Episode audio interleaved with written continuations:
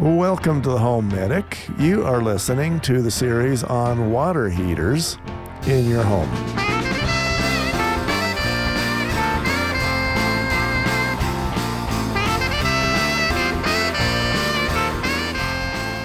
Welcome to the Home Medic, where we help you keep your money in your wallet and your family out of the hospital.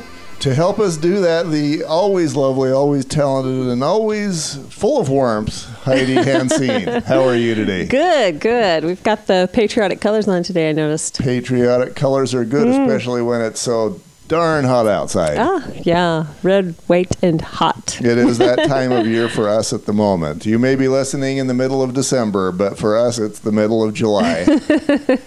and speaking of hot, Hot water heaters. yeah, we're going to talk about your water heater this time around. And we're going to tell you, uh, like I said, how to keep your money in your wallet. And if you want to have drama in your life, make sure you ignore that water heater. It's those tough people that just decide to take cold showers just to test their resilience, right? Somebody told me once that uh, tanks of a different variety are kind of like barns. Because you build them and then you ignore them until they fall down.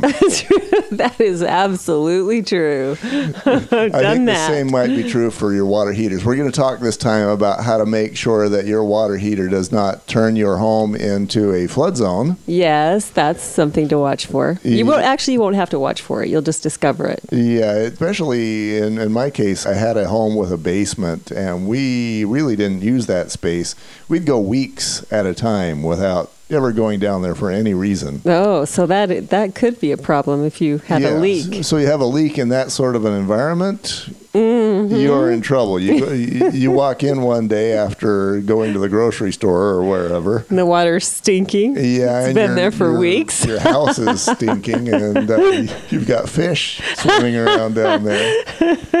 Is he exaggerating or do you really? You never know. You never know. You never know. There would at least be moss. There's a number of safety points that any home inspector is going to want to take a look at. And, uh, well, let me rephrase that. There's a number of safety points that a good inspector is going to look at. Should take a look at. Uh, I could go on about home inspectors, but we're talking about water heaters, today, Right. right? The first thing that you're going to want to look for is your tank drain. Now, you've had experiences with your own water heater, is that right?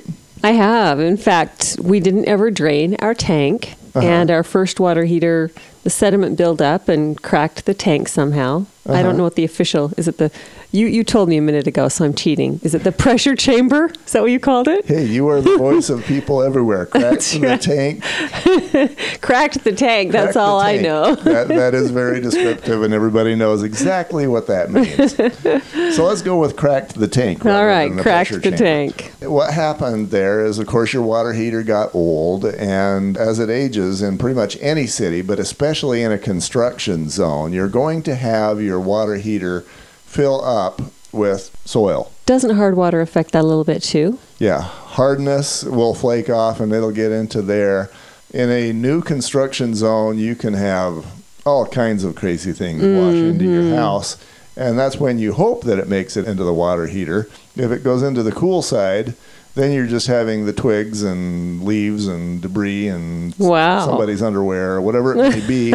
I, I have actually seen underwear uh, in water systems. So you kind of hope your home is the last one built in the subdivision, not the first. there That's are true. advantages. That is true.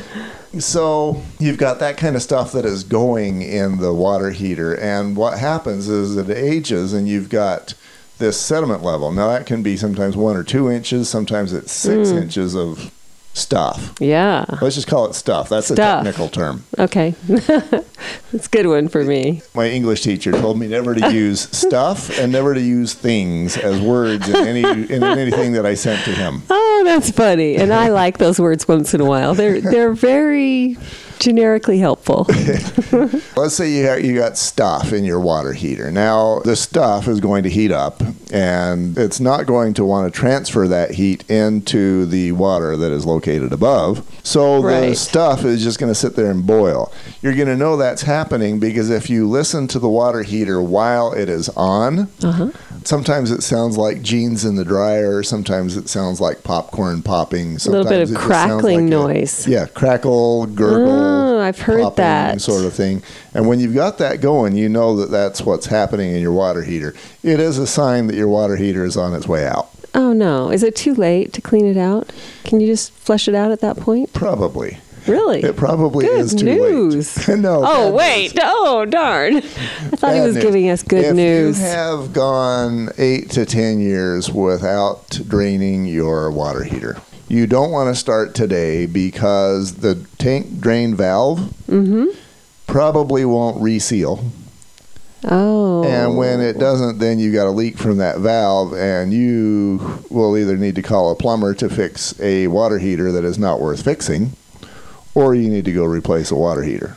What if you have a really good water heater that you want to save? Would it be worth having the plumber come fix the valve? You might want to try having the uh, yeah the plumber go do that. If it's a really good one, what kind of you got? Yeah, I told you. uh, Well, I used to have a not so good one and not big enough one. And so I called a really good plumber and he advised me to get a 65 gallon quick reheat Mhm. water heater. I've loved it. I think it's 65 gallons is kind of awesome. quick reheat. It, it covers us. It used to be eight children in the family and couldn't take a shower, couldn't do the dishes, couldn't wash. You had to do that consecutively.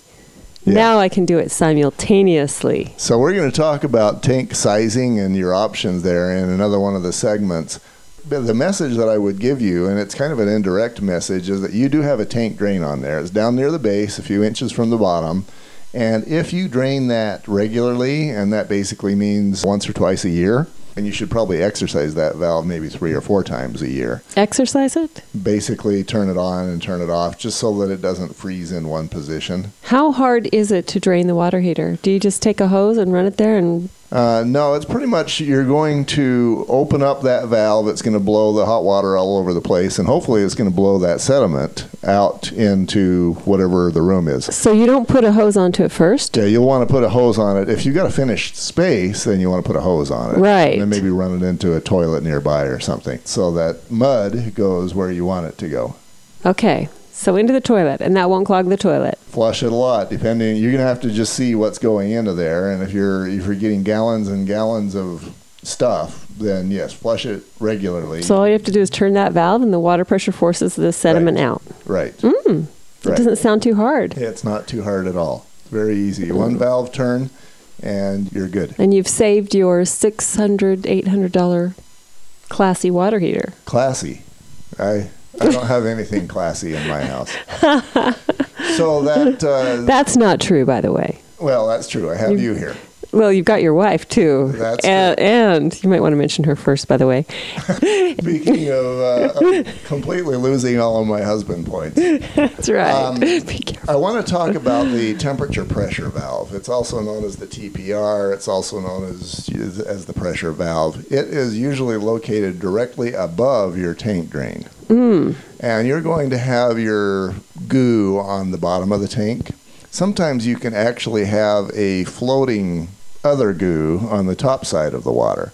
I sometimes this can be a moss, sometimes Oh, wow. Layers. layers upon layers. and in order to get that stuff off, you actually have to open up your temperature pressure valve. And like I say, that's directly Ah. above. These are both valves that, if they have not been exercised for years, don't start now. Unless you want to call the plumber. Unless you want to probably have the plumber already there in the room because he's going to need to do mm. repairs. So, as we get into the maintenance, I'm going to mention this again that you need to start when the water heater and, and every other plumbing valve in the home is new, and then turn them regularly so that you can reliably turn them on and off when you need to. What if it's about five years old? Do you think I could get away with it on a good quality water Roll heater? the dice and go for it. Do you know how to fix valves in case it goes bad and I need a cheap plumber? no, Garth isn't cheap. Trust I- me. I I'm just calling on special favors Yeah, here. I think you just called me cheap. no, Okay. I didn't call you cheap. I was just throwing you a curveball. burying me. I was just teasing him. So, more information in segment two. We're going to talk about your surge tank, your earthquake strap, and other ways for your water heater to either land your family in the Mm. hospital or, at, at very least, clean out your wallet and your bank account. Earthquake straps. Yes, we'll talk about that. Yeah, for that will sure. be- for that will be sure. the next segment, you'll want to hang on to that. For more information, of course, homemedicusa.com. And be yourself. And my mansion. Don't forget to ask me about Oh, my yeah, you- mansion. I've been mansion? fantasizing. Yes, my Yeah. mansion has a hot tub with a really good water heater room to with heat it up. water heater. That's not much of a mansion, Heidi, but you're the master of it for this. Oh, I'm the master of my water segment. heater. Okay. Yes, I am. Be yourself because everybody else is taken. Come back for part two of this. We'll torture you some more.